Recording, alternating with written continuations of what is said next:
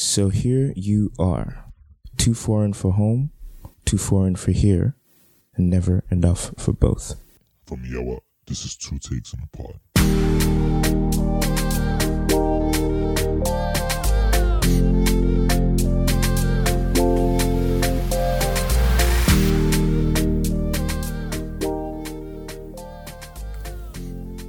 Hello and welcome to another episode of Two Takes and a Pod. My name is Folarin, and this episode is the first in a series we're running through this second collection. The poem you heard at the start is by writer and poet Ijeoma Umebinyuo, and this entire series is inspired by that poem. As serial immigrants, first to Asia and now here in Canada, we definitely have some thoughts about adaptation and feeling at home in a country that isn't yours. Uh, on our Two Foreign series, we explore questions around identity, what it's like to suddenly find out that you're black, and so much more. But first, we have Fahad. Fahad is a leadership motivational youth speaker. I promise that is his real job. And we have a little bit of history together. I sat down with him to speak about his life on both sides of the cultural equation and how he used that to become who he is today. I hope you enjoy.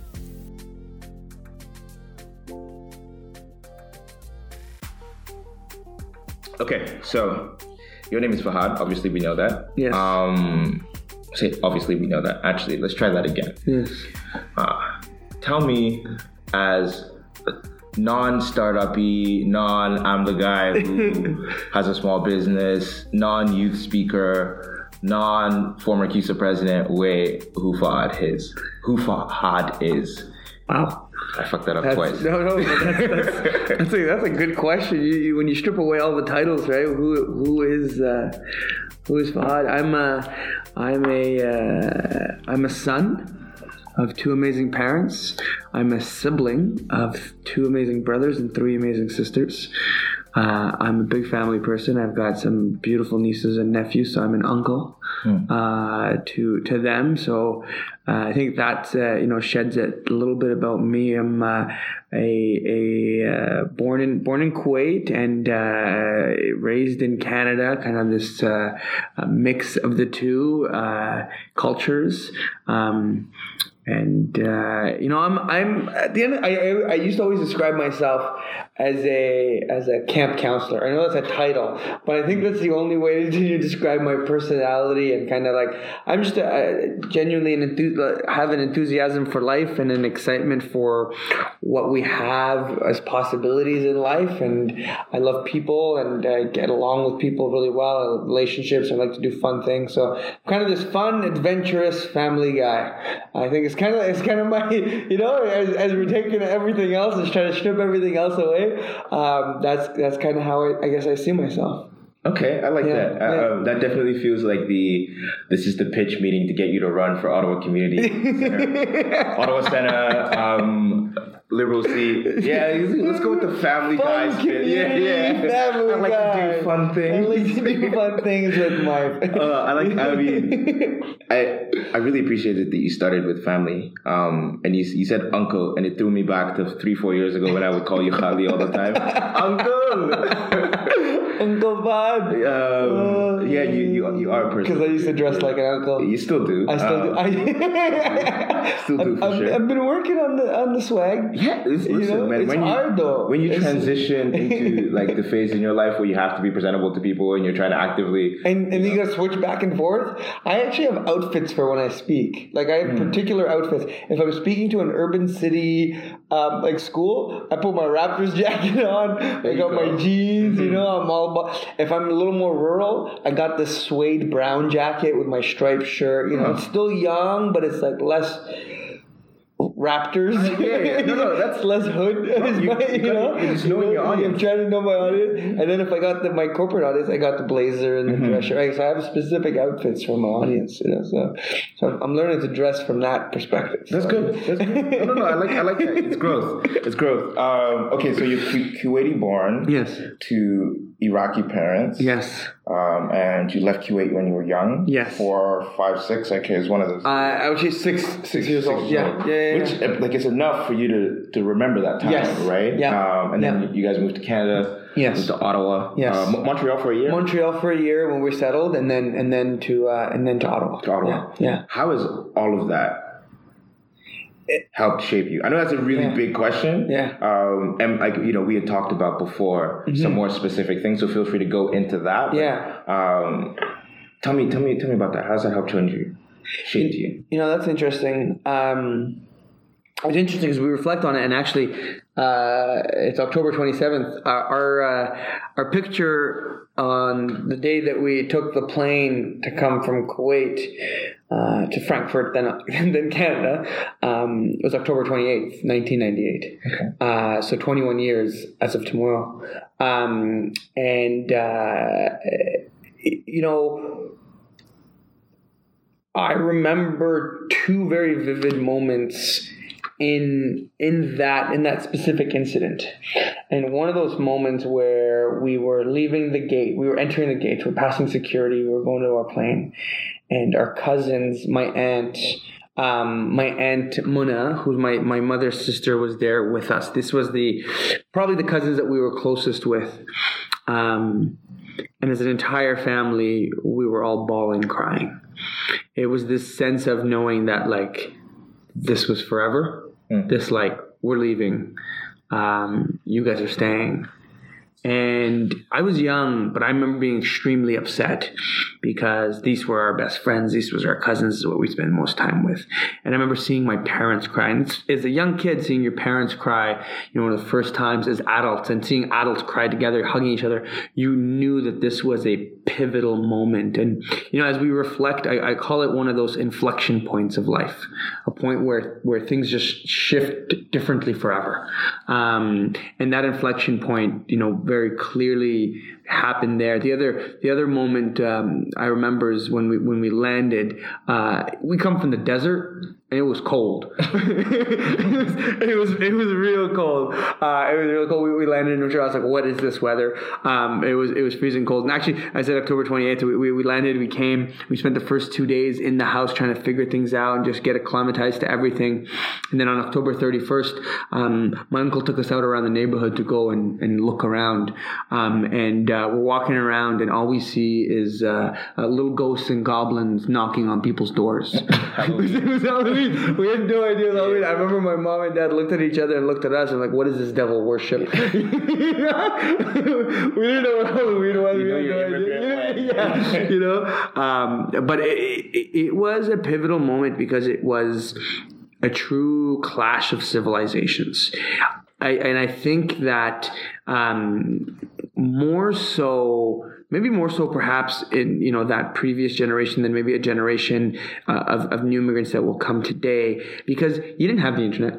You didn't have TV in the same way. You didn't watch American TV. You- You knew your culture, and then you entered a new culture. You didn't have little English words that you had. And I, like I go back to Kuwait now to visit family, and they have a few English words. They know, you know, a few sentences they could put together.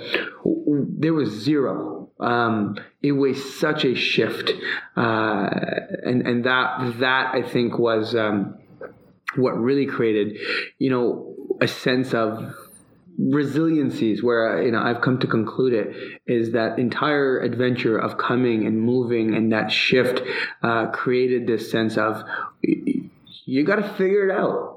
You kind of have no choice, and and it's that same attitude that we now I use in, in my, my business, my life, but that you got to figure it out. We're here. This is what we have. These are our cards. Uh, this is what we're dealt with. So uh, I think it really built a sense of resiliency, and it built built a sense of community. Like my my siblings and I uh, have become so close. And I used to never understand when when when other people would comment that, "Oh, you guys are so close as a mm. family." Like, well, yeah, aren't all families like this? Or, Yeah. Isn't this the standard? Um, and at first, I thought, oh, maybe it's just a culture thing. Like Canadian families are different. Arab families. That, well, no, even other Arab families, like you know, some of them really struggle, but we we were really close, and we accredit that to the fact that you know it's a big family. We're six kids and two parents, two million parents, so eight of us. And when we moved to Ottawa, we moved into a three bedroom house. Mm, so proximity. proximity, right? My three sisters shared the master bedroom. Like they lined up the beds right next, like next to each other. There was space, just enough space in between. One massive closet, um, and in the summertime, we would all go sleep in my sister's master bedroom because they were the only room with an air conditioner. so we would literally have the entire family in the room. My, my, my parents had the other two rooms, and then me and my little brother had uh, uh, had another room. Me and my little brother had a room, um, but that left my older brother uh, with no room. There was just not enough space. Uh, so my dad, uh, you know, renovated uh, the boiler room to make it into a room. Wow. Uh, he did what any smart Arab dad would do. He went to uh, Walmart and he put, uh, bought a curtain and he placed the curtain around the boiler and said, "See, it's not a boiler room anymore." What any smart Arab dad- okay. He laid some carpet down. He put some artwork up, and he said, "See, it looks nice." You know. Perspective. A perspective. I think the smartest thing he did was he put the TV and like I think the PS One or whatever we had at the time in uh, the boiler room. So you guys Uh, so we all we'd have to go there. So we'd all hang out there.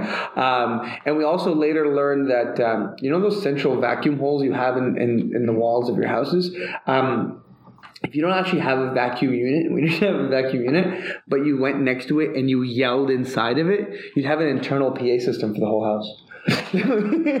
So siblings became so close and and that sense of community because we understood each other and it was us against the world. It was us against this new society, place this yeah. society that we didn't understand and didn't know um, and how were we going to navigate it. Uh, but we had each other's backs. And i think that has shaped us. That has created that resiliency but it also created that sense of like we're responsible for each other. Yeah. So how does that uh, that sense of community with your family members and more specifically with your siblings tie into what you had described to me earlier as an in between Mm-hmm. Your your parents and this new society, right? Yeah. Because you and your siblings would have formed this bond. Yes. Um, like, okay, we have to take on this new country that we're in. We Yeah. have to, you know, be there for each other. But then also there are your parents who are not as young, obviously, um, not as adaptable to this new society. Mm-hmm. Yeah. Um, aren't able to learn the language as quickly as you are. Definitely. Um, all of these things, but you guys are, and Yeah. now you have to support and help your parents adapt to this society. So tell me a bit about Yeah, that. yeah. I, I mean, I think that that really is the term, the in betweens. We were we were the people as the siblings, as the, as the as the kids. We were in between our parents and Canadian society, um, and I mean it for everything. Uh, you know. As early as in, in, in, in grade three, when I would have a field trip form, I would take it to my mom and say, We're going to a field trip. And what's a field trip? Going to a museum. There's this museum. This is what we're doing. And she would say, okay, you fill out the form. I'll sign it. Mm. Um, it's a, it's a, as a kid, it's a really interesting kind of uh, perspective because you start to realize, okay, I'm, I'm providing all the necessary information for my parents for me to have an education you know i think you know working a bit of the education sector now realize how engaged parents are in their in their kids education. It's not that our parents weren't it's just that they didn't know how. Mm. and their their only way of engagement was with what we brought back to them. And we were these translators. They would come in for parent teacher interview and i'd be sitting down with my mom and the teacher would talk to me and then i would turn and talk to my mom and tell her what the teacher said Mm. and it was just the reality of a language barrier um, that that just you know they, they didn't have the language they came in their 40s it's not something that they were able to develop quickly um, So you're a translator in, in two ways. In in a literal way, a- where you have to translate the language. yeah yeah Um, to to your parent in grade what four in five. grade three four Yeah, five um, yeah And also from a societal perspective, like, wow, we I need to go on a field trip. yes This is what a field trip is. Yes. This is your role as the parent here. um, please fulfill your role. Yes, yeah, Um, so yeah. you're also translating the the activity of your life. translating you know what society expects of parents and Here. children here Mm. right um, in grade three I was fasting. Like I, I, I started fasting a bit younger than, than other, you know, uh, other Muslim children. But I, you know, to me it was important. My siblings were doing it. I wanted to do it.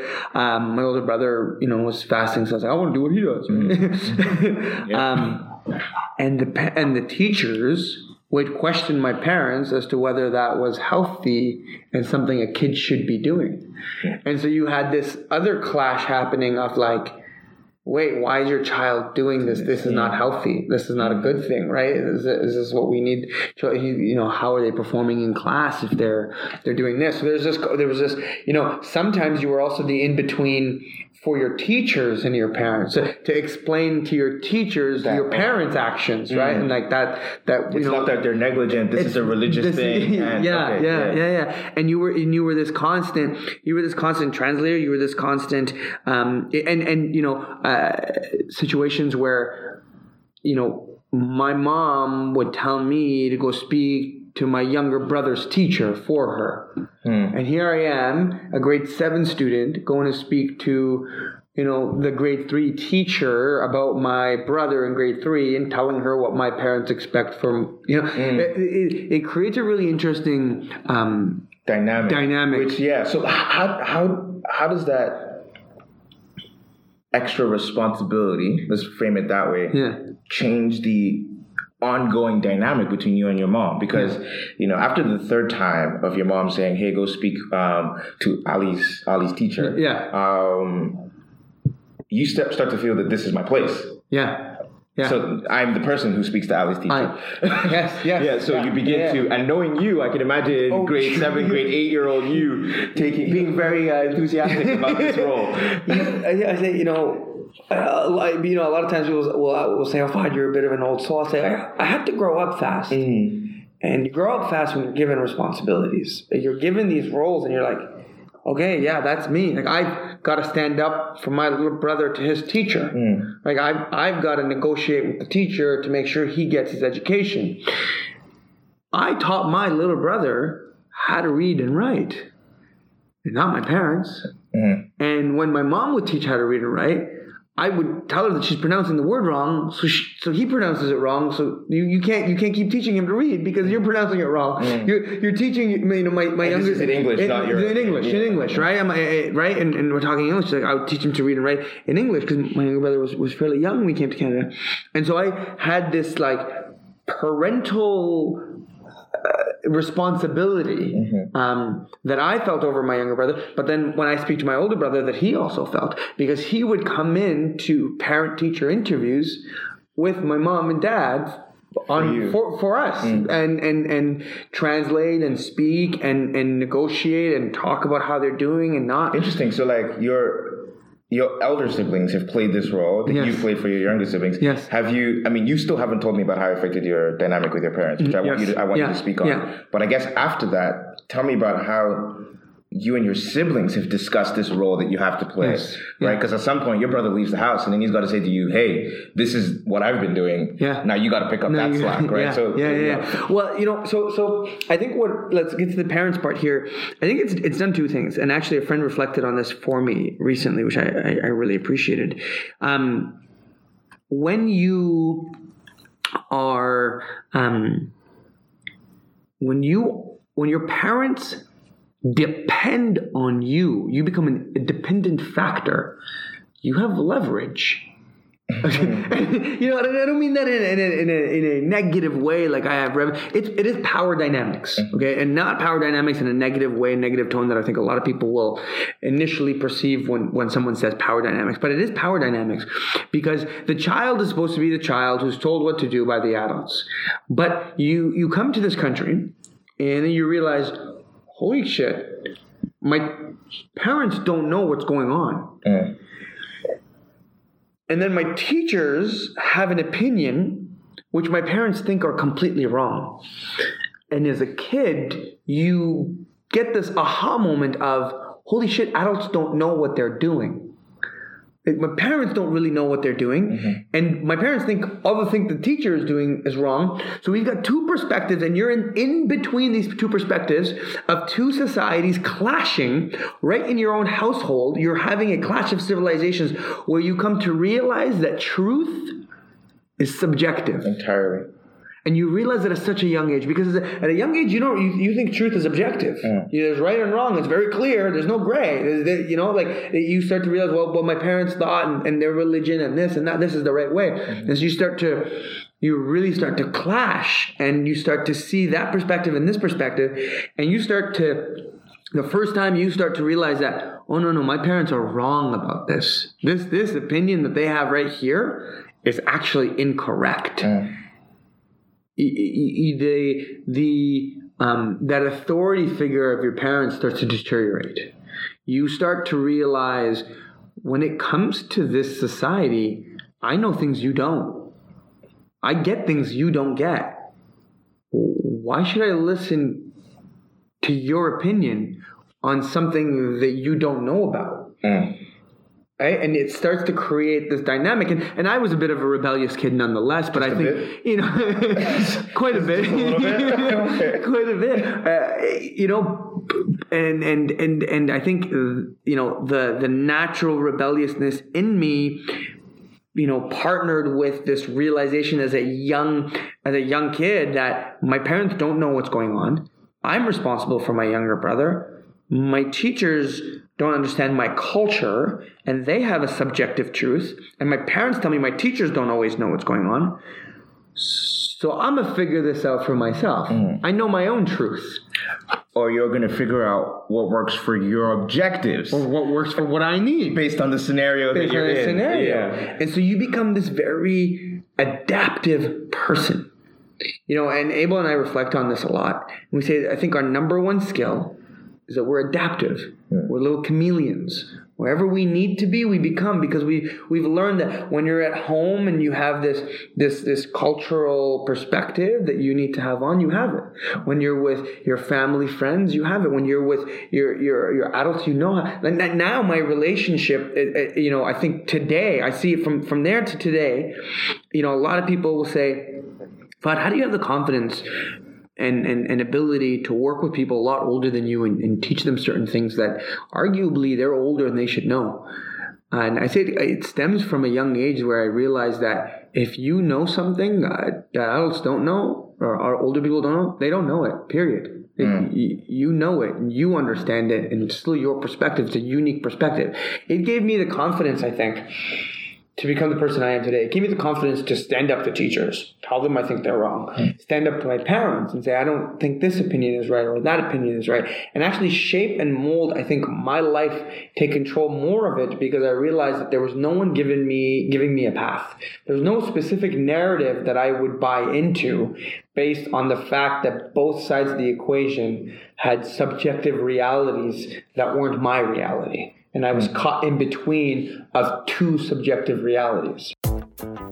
Hey guys, on this collection, we're trying something a little different. Okay, we're gonna be asking interesting questions and we're hoping for interesting answers. All you have to do is record a voice note and send it to our email. That's it. So here's the first question Do you think it's possible to love two partners at once? Shouldn't be that hard, right? Well, that's it, man. Uh, send us an email uh, with a voice note. You can send it to two takes on the pod at gmail.com. That's two takes, T W O takes and the pod at gmail.com. Now back to the show. Do you think that when you say no one was giving you a path, I think I, I want to connect this to your siblings, right? Because So this is where we we united. This is where we united because because it became a, an across the room of, I get you. I got you. I'll defend you f- for mom. Go make that decision. because I see why you're making I, that decision. yeah, I get you. I get the cultural context. I I, know that they don't. and I and I know the difference. I see the two. So we became this little unit of like, okay, we get each other because we're all going through this. So we're gonna protect each other, and we're gonna protect each other sometimes from our parents. Right, and and like a perfect example is you know my my, my sister Sarah wanted to go and uh, work for Emirates Airlines. Uh, she finished university and she'd done really well, but she really wanted to travel the world and get paid to do it, working for Emirates Airlines. Now, culturally, um, my father was extremely against it. A woman traveling to another country on her own? Like, you're my daughter. I'm afraid for you. Like, no, like another city, sure, here in Canada, you want to work in Toronto? Like, okay, yeah, there's reasonable limits, but you're going halfway across the world. I can't even check up on you. Um, and, and, and, uh, you know, he was concerned for that, and that's where you know I step in. That's where I say, okay, well, let's have a conversation about it because she wants to go, and I believe she should go because I think this is good for her, and she wants to do it, and here are all the reasons.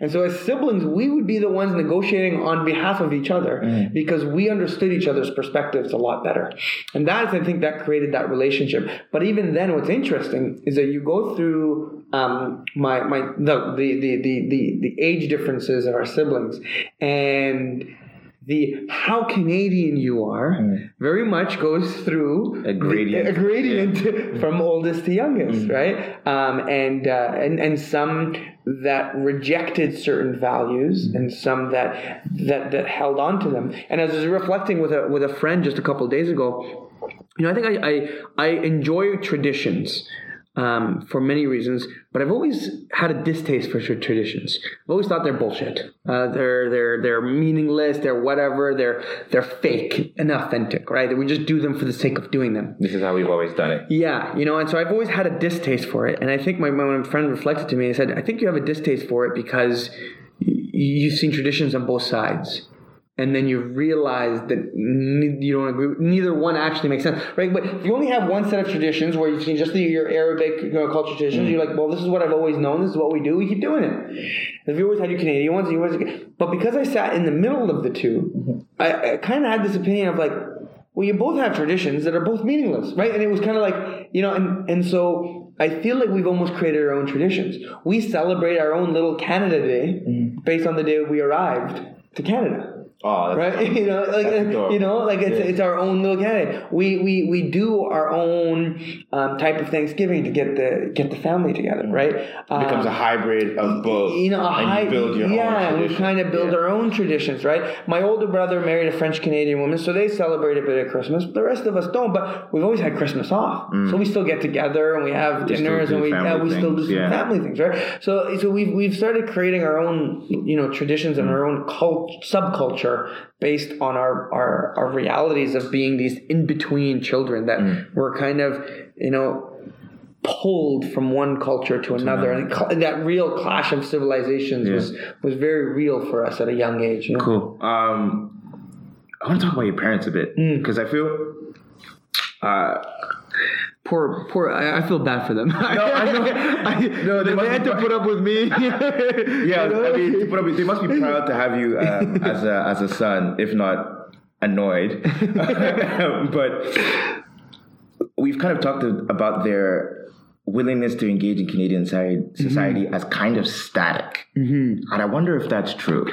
Did, did they get better or more willing or more? Um, well, more willing to engage and to learn and to Yeah. be like, oh no, Fahad, you're being a bit of a smartass right now. yeah. I get the cultural context. Yeah. I still disagree with it. Yeah. No, you're not going to the strip club. At the like, did, you know, did you get that kind of growth from dad and mom saying like, no, actually, you're being too Yeah. too much of this right now. yeah sit in your place. um so yes yeah yeah yeah i think i think definitely definitely so i think you know very they're very you know we've reflected on this very much not static they very much have actually adapted many canadian values and and i know this because i know that every time they go back to kuwait to visit they come back happy coming to canada like, thank God I we love left. Canada, you know? Yeah. I like Canadians a lot more, you know. Um, and, uh, and and and I know that they've they've kind of shifted their perspective, and they like that we, you know, have the values here in Canada. And and I, I- I know it in a few ways. Um, you know, uh, we we've seen we've seen their their growth in their openness to to other cultures. Yeah, I, I think I think the you know I think that's something that's not talked about is is is how um, uh, how racist or ignorant our own parents are to other cultures. Like we lived in, we grew up in a secular society, so open to everyone's different perspectives and religions and so on and so forth. But they didn't. They grew up in a very monotheic religion and culture, uh, and if you were outside of that, you were you were wrong. Um, and that has adapted immensely for them, which I think has been a really uh, pleasurable thing to see and participate in. Um, and it's continuously growing. You know, uh, And it helps when two of your sons marry outside of the culture, Yes, right? right. Yeah, When you, then you're forced to. to to say well what's yeah, Yeah. I've, got- I've got to I've got to see it and and you know what and they'll, they'll ask straight up questions that you, you double take you're like did you, did you just ask that you just Give- give me an that. example, Yeah. like- like what? You know at a young age at a young age um you know my father never had friends who weren't Arab like Arab friends I thought, and so at a young age in high school he asked me he says do, do you have black friends and I said yeah I have black friends he's like how are they I was like, what do you mean, how are they? He's like, well, like, do you guys get along? Like, are they good? I'm like, they're Canadian. He's like, okay. I'm like, I'm Canadian, they're Canadian. It's the same Canadian value, hmm. just like the white Canadian. And in Arabic, the word ajanib is like the foreigner, but ajanib means the adjacent. It's a direct kind of translation, like the you know. So how are the ajanib? He would say, you know, what what are, how are the others? The othering, right? It's very much there's us and then there are the others. How are the others? And you know, I think we intentionally would uh, begin at a young age, starting call, identifying ourselves as Canadians. Say, I, yeah, I go back to it, but my mom, I'm Canadian. I believe in Canadian values. My friends are Canadian. I don't care what color, shape, or form they are. They're Canadian. Then you know it would shift from the, their color and their race to you have female friends. you know, again, they grew up. My father didn't. it- you interacted with only males or only females. Workforce was only males or only females, right? Um, I said, yeah, you have. You I, I- at the age of 50, at the age of 13. I just finished camp, 13 or 14. I just finished camp. My dad was picking me up from camp, and I hugged the female counselor um, there with us. Uh, and she was a counselor. And my dad said, you know, in our, in Canada that they hug. In our culture, we don't hug females that aren't uh, blood Hmm. or, or married to.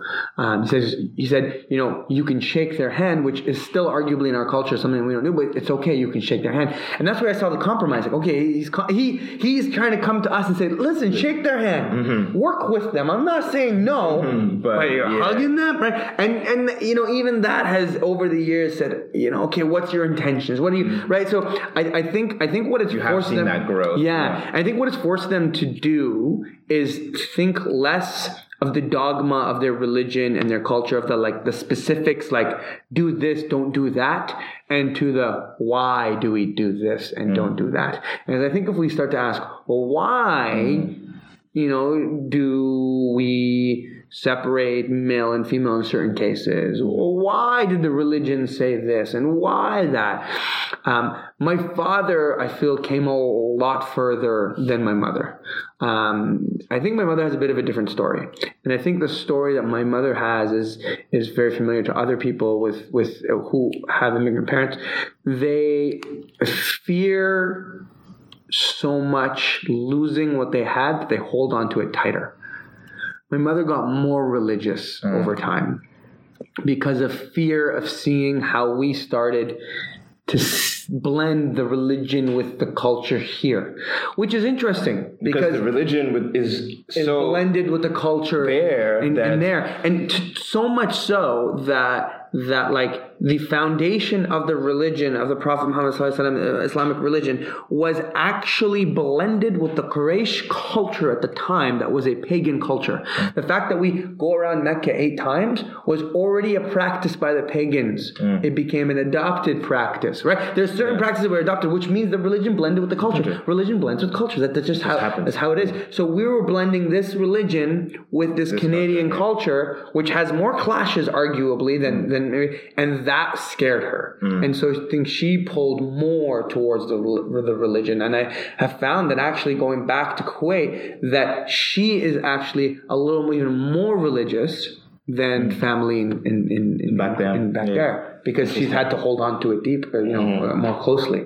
Um, Cool. Um, okay. Do you feel a sense of duty Um, actually, you know, I'm, I'm fairly confident you do feel a sense of duty. Let me let me break that down a bit. How far does that duty go Yeah. to your parents um, when it comes to being this in between? Yeah. When you're young, the stakes are low. When you're in grade seven, the stakes are low. Go talk to your your kid's your brother's teacher. Yes. That's Yeah, yeah, yeah. low stake, Yeah. right? Yeah, yeah. You know, at your age right now, you're building a business. Yeah. Um, you're searching for career, like not searching for a career. You have a career, but you're you're searching for what your the true purpose of your Mm-hmm. life is outside of the constraints of your family. Yes. Um, so as you continue to play this role of the in between of the translator, Yeah. how much duty do you feel, or do you anticipate you will continue to feel towards your parents?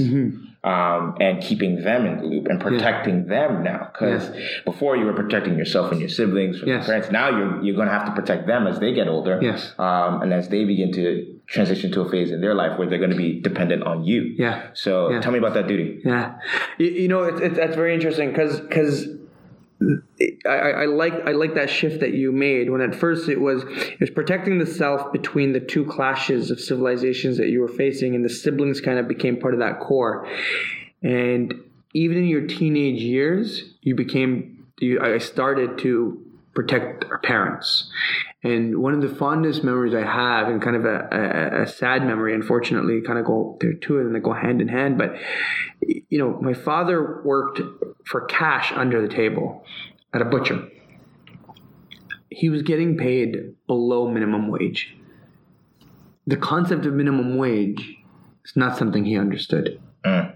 The concept of minimum wage we understood because we learned about it in school. Yeah. And when we learned that he was getting paid under minimum wage, we got upset for him. And I remember me and my brother speaking to him as I understand it's cash, but you're getting paid. You know, I think minimum wage was like eight fifty, and he was getting paid like five dollars an hour. So you're getting paid five dollars an hour.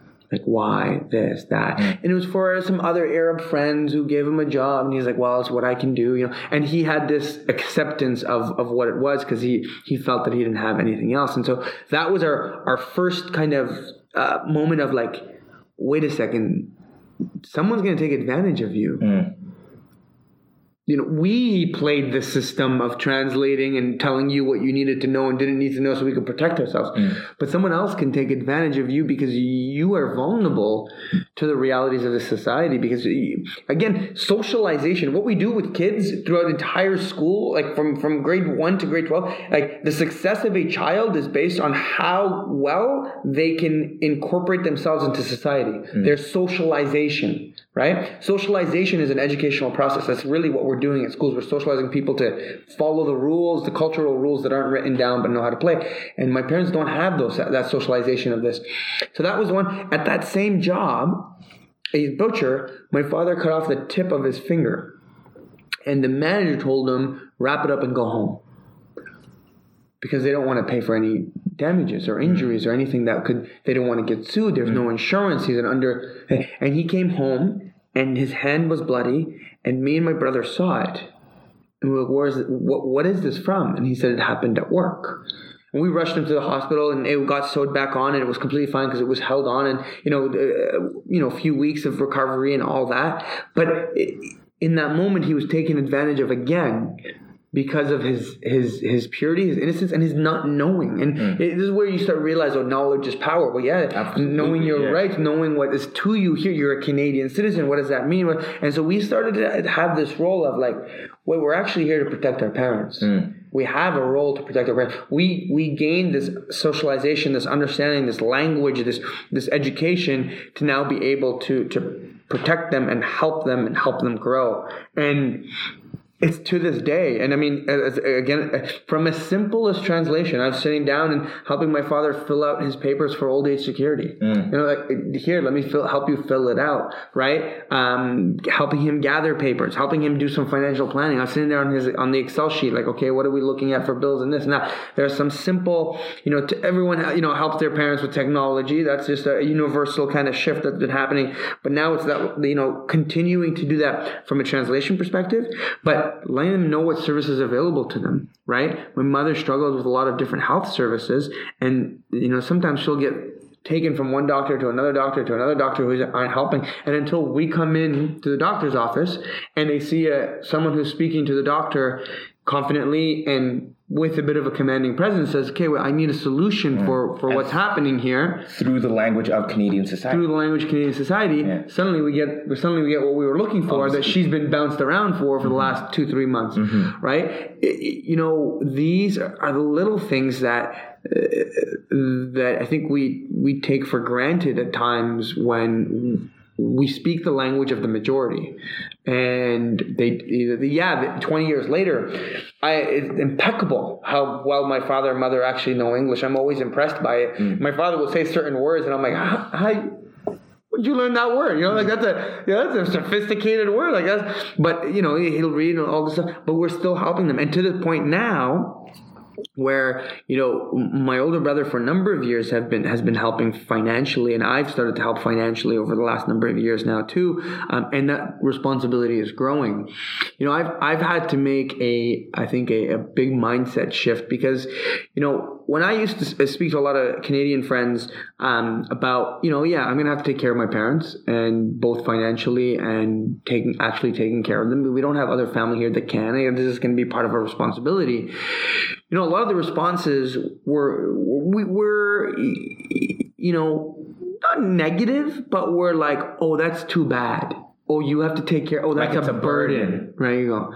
And and I think hearing that over time, time, I think my own mind started to take it on as a, as almost a burden. Mm, like, do I believe that? Yeah, and I think I even I had a I had a, I had a friend, you know, just uh, ask, well, well, why do you have to? Why do you guys have to sacrifice you, you know, all of this stuff to help them? Like they made the decision to move here. I was like, well, that's that's interesting. It was an interesting perspective. I think, and over the last you know couple of years, I've I know I've made a big mindset shift in that, you know, this isn't a burden. This is a gift. It- it- people don't have the chance to take care of their parents the way we get to. And at the end of their parents' life, a lot of people will look and say, "Oh, I wish I, I spent more time. I wish I helped a little more. I wish I did a little more for my parents." So I'm being given a gift early on to be able to fulfill that part of my life mm. and actually help them, give them things and help them thrive. Yeah, I do. I do this little silly thing. My dad hates when you buy him new things. Okay. Hates it. So I buy myself a new phone every two years because I know the phone is still good, mm. but I give him my old phone. And he likes that it's used, so he doesn't feel like he wasted money. But he gets a new phone and he gets excited about it. Oh, nice new phone! So right? you're more intentional about um, your responsibility towards your parents, Yes. and um, I like the the balance of what you just did there with. Well, Canadian society, I'm being very generic here, Yeah. but the people that you've talked to about your relationship with your parents ha- have looked at you and responded in a way that makes you feel like this is a burden. Mm-hmm. But you're taking that and you're going, no, my parents had to make significant sacrifices to give you the life that you have. Mm-hmm. Like everything that you have today is as a result of the choice they made to leave Yeah. where they were and come here. Yeah. And that was a monumental sacrifice. Yeah. You talked about inflection points that shift things differently forever earlier. Yes. That's one of them. Um, and with that came the gift of you being able to look at them and be a blessing to them Yes. and help them Yes. and um, give them these things Yeah. that um, maybe they, they, they couldn't give themselves. Yes. Um, and in this new phase of their lives, as they're getting older, you you you, you you're viewing your contribution to them as, as a gift versus something that is going to weigh you down. Mm-hmm. Yes. Because when I'm talking about duty, Yeah. right, I had a conversation with someone, and you know they were talking about trying to balance when uh, you have your own personal ambitions. Yeah. Um, and I know that you're ambitious. We haven't really talked about it today, but you know some of the things you're going to be doing for your parents, as you described, will come at a cost Mm-hmm. Yeah. of you not being able to fulfill some ambitions Yeah. Mm-hmm. of yours. So when um, I look at the duty that we feel towards our parents Yeah. um, or towards our family, it's like that will come at what cost. Mm. Um, and you have to decide if it's a cost or not. Yeah. And you've kind of said to me that it's not. It's not a cost. It's a gift. It's a gift, yeah. Um, Yeah. Sure, I might not be able to, you know, do this with my business this Yeah. year because I need to put five thousand away from my parents. Yeah. But that's not cost. That's a gift, and I think that's beautiful. Yeah. So congratulations yeah. on Thank that. Thank you. Thank you. Hey guys, we're just taking a little bit of a break from the show. As you know, Two Takes and a Pod is brought to you by Yawa Magazine. Uh, Yawa Magazine publishes three pieces a month on music, culture, and community. For example, this month we have a piece on mental health and five things you should know before going to look for a therapist. So if you love uh, pieces like that, if you like reading on things like that, please do follow us on Yawa Magazine on Twitter, Instagram, and Facebook. You can also visit our website at www.yawamag.com. And if you'd be interested in writing for Yawa Mag, please do reach out to us. You can find us at yawamagazine at gmail.com. Thank you. Now back to the show. You know, uh, the, the the the big shift and big moment for me was about uh, maybe two and a half or three years ago. Um, I was helping my mom with her bank account, online banking. How do you do this? How do you do that? And I log in for her to help her with a few things. And I look at her checking and her savings account. I think there was exactly three dollars and thirty cents in her checking account. My heart fell into my stomach. And I said, This is my mother, and hmm. she doesn't have more than $3 to spend today if she wanted to go buy something for herself. She doesn't have credit cards because they don't want to deal with any of that. And I was like, Wow. When's the last time you didn't have $3, like $5, hmm. $10 to spend? Like, you know. So what's an extra 500 bucks that I give her a month for spending? Hmm. 300 bucks. Like, you know how significant that is for her. So I started giving money to, to my parents to help with like regular bills. I give my mom just some extra spending money. Mm. Over the last two, three years, her happiness levels just through the roof because it's a sense of, of freedom. Mm. Money gives you independence. Money is a, is a tool, it's a medium of just like, I can get out of the house, I mm. can go do things. I put gas in the car. How does she fill up the car? And I remember I asked her in that moment. She says, I, "I take some money from your dad, but it's it's tough when there's not enough money sometimes." And I think I knew that when we were kids, money was real short. And they were really good at hiding it from us. But I didn't realize that we got older that It stayed that way. it stayed that way. Yeah, and- the money situation for us personally fixes. We got jobs and we got all this money, but, for them, it's the Same because their their ability to move through society is different from yours. But also, if you're talking about cultural differences, um, and I'm sure a lot of people will feel this. Similar cultures, you and I, Yeah. Nigerian, Yeah. Iraqi. Our parents are great at hiding problems.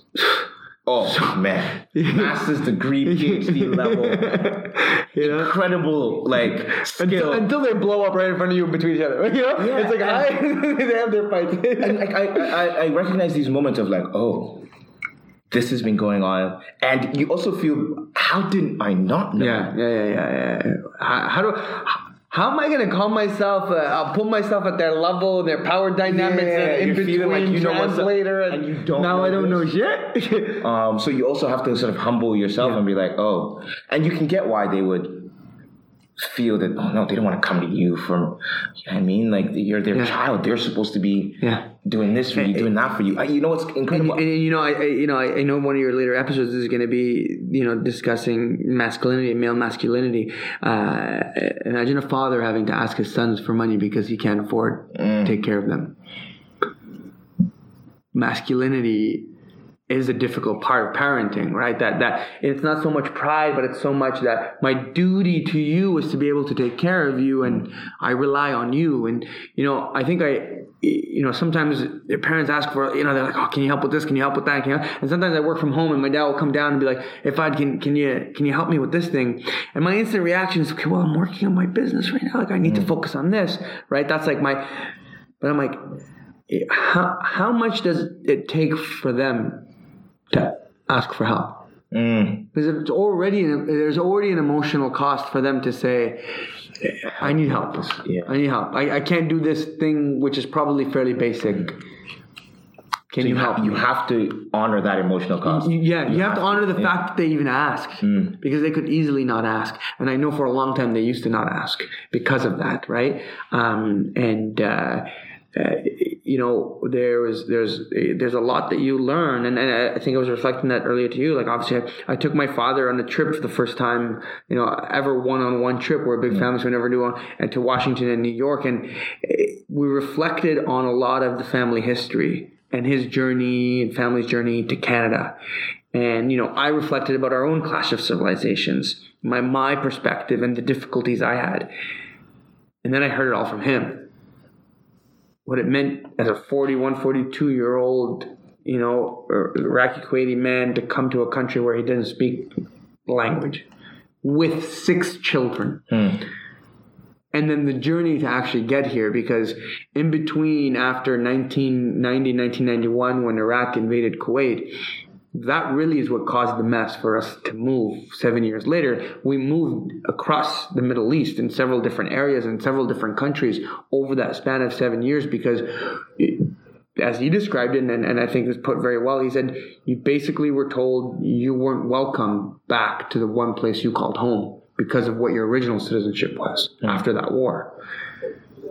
So, you know, I think as I understood their story more and, and, and had uh, empathetically uh, grew more to appreciate, you know, already appreciated and grateful for everything they gave, but even more and more, this sense of a gift became more and more true and less and less of a of a duty. But i mean again back back back, to that, that that original question you know it's everything. Me and my older brother do the financial planning of like what's what's going to happen and what are we going to do? We make sure my mom has the right medicine. We you know i, I had a in- health intervention with my mom. Uh, she's diabetic and she's been struggling with this health health. I remember i had a two hour sit down with her and i said enough is enough. You need to start taking care of your health. You are 63 but you physically act as if you're 80 Mm. and you might have another 25 years to live and if you want to live a healthy life you need to start eating better we need to start doing daily walking you know and i'm, I'm here feeling like the parent mm. right? But, but but it's time for me to take care of you because there's certain things that you were you weren't taught. And dad you can't keep eating this much white rice. Like it's just it's not good. It's not sustainable. it's just not sustainable. okay? Yeah. but i like my white rice. It's mm. okay. We're gonna we're gonna shrink with more vegetables. Vegetables are key to your health right? And and uh, and one of the things my dad like uh, when we we're on our trip it's like Fahad, i'm going to kuwait in, in six months. I'm trying to lose a little bit of weight. You know? What do i gotta do? And i said don't worry i got a plan for you.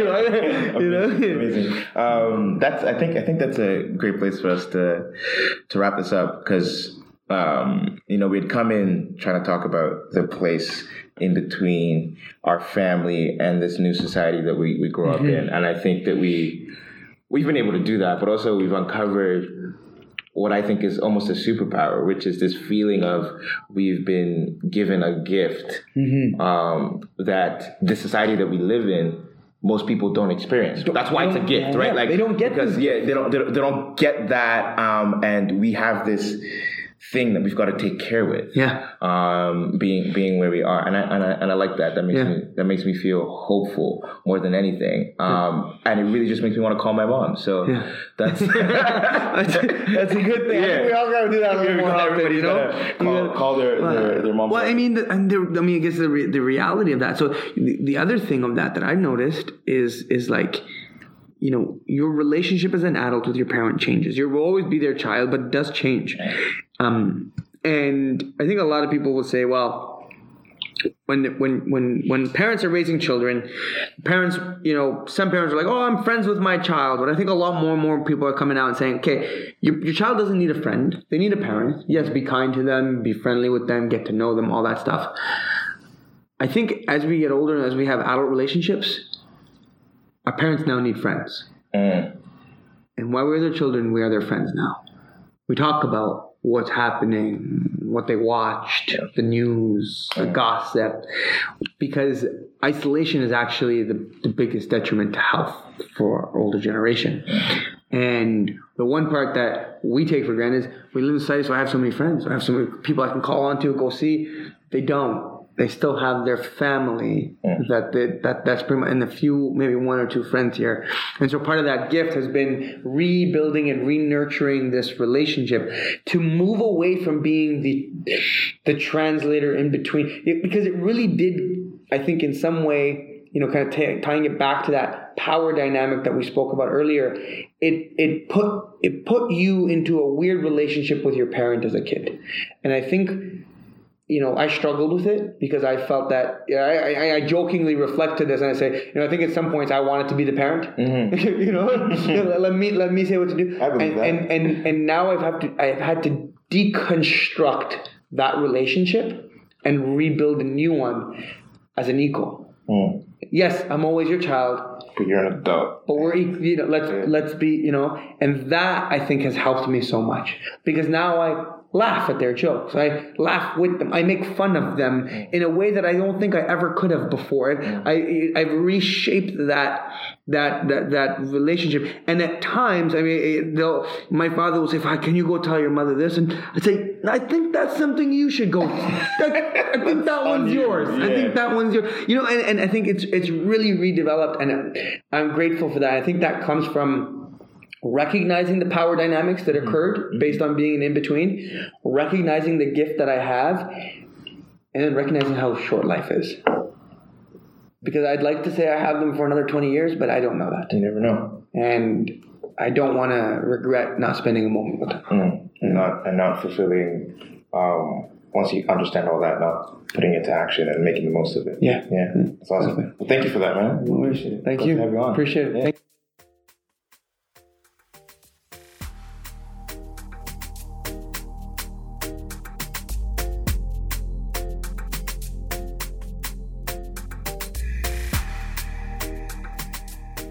Now that was really insightful. Listening to that conversation, I felt like him becoming the translator really changed the power dynamic in the family. I wonder how often that happens for immigrant families moving into countries where they don't speak the first language. Is that normal? How does that really affect like the next generation when you start thinking about that? Um, which leads me to the take. My take is, you know, like Fahad, is it really important to be bogged down by old traditions, especially if they don't fit the life or location that you're in now? Fahad's decision to adopt new traditions informed by the classic ones, whether it was from his native home or from, you know, his adopted home being in Canada here, I thought was a great outlook into dealing with certain um, cultural issues or traditions. Yeah, I really enjoyed um, our conversation and the directions which we were able to take it in. Uh, I think my take is that, you know, moving at a young age uh, with a young family, you're really forced to adapt and grow up and see the world through a particular set of lenses, which can fundamentally change who you are and who you can become. And that clearly has been the case for Fahad. Um, and yeah, so I really appreciate him sitting down with me and sharing his story with us. So a big shout out to him there. As always, if you've liked what you heard, please leave us a like, a comment, any sort of engagement. We would love and appreciate it on our social media. Uh, you can find us at Two Takes and a Pod. That's T W O Takes and a Pod. If you have any thoughts, any comments, any feedback you'd like to share with us, send us an e- email or hit us in the DMs. This has been Two Takes and a Pod. Thank you for listening.